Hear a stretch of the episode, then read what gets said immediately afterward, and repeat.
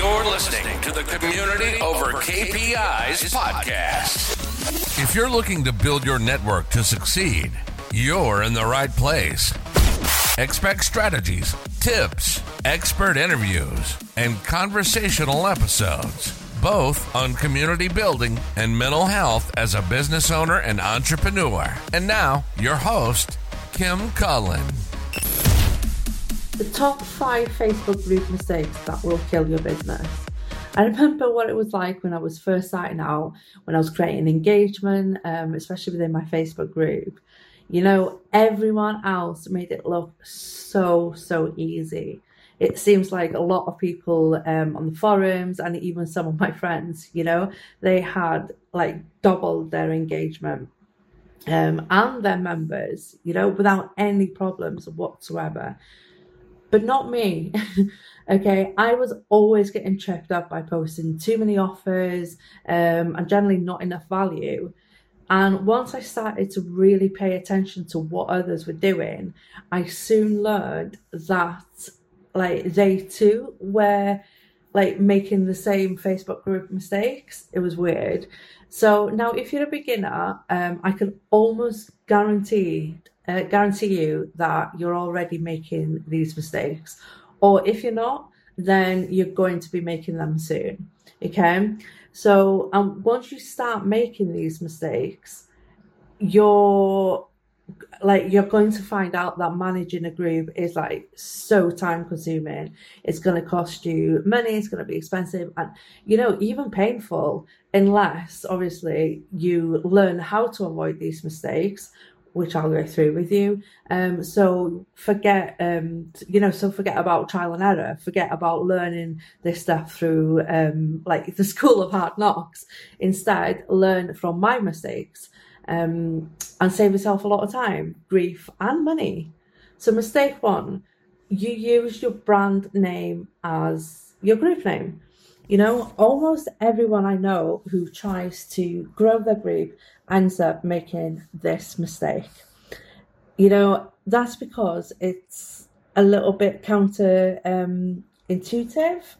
So, if you look at this from a logical standpoint, you may feel like you should be using your business name or your brand name, but turns out that's wrong. You it, instead you should be using a strong um, strong name, so you know, strong keywords instead. It's totally okay to have your name or your brand name in the group title, but as long as it's at the end, so you still have some of them keywords in the beginning. Um, the second mistake um, I see a lot is linking your business, your Facebook business page to your actual group. Now, I made this mistake not once, um, but twice, if not three times when I was starting out. So let me save you from doing the same thing. So instead of linking your business page to your group, try just disconnecting it, even for a couple of weeks um, or so instead, and monitor and see how you get on. And I can, like, nine times out of ten, you'll see much better results that way. So, the third mistake I see people making is thinking you need to have products or services before you start a group. Now, most people don't even realize they're making this um, this excuse um, until they miss out on the ability to have their ideal audience buy the product or service. You know, before it even exists. Okay, you can like you can really avoid this by creating a group and getting amazing feedback from your audience from your members um, and creating that hype up ready for your products. And the fourth is thinking you need to pay for ads if you want to grow your group. Can you? Yeah of course you can but before you spend hundreds of pounds try networking with your ideal audience and boosting your engagement first okay? The higher the engagement in a group the more chance you have um, of it the more chance you have of having it featured as a suggested group on facebook. Now mistake five no clear branding or values.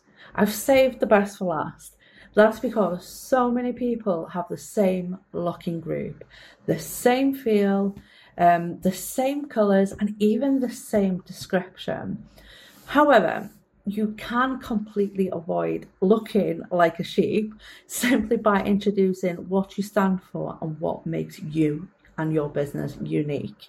Okay, it's actually easier than you think.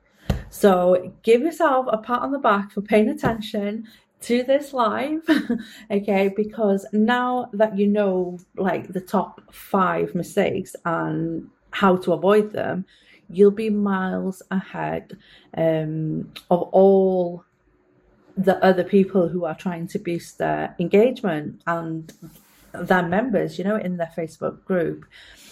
So there's only one thing left to do, and that is to take this newfound knowledge and confidence and start taking action today. Start taking action now.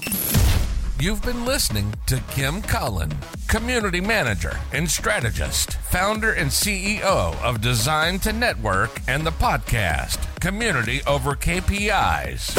Thank you all for listening. As always, don't forget to leave a few words and a five star rating if you enjoyed this episode.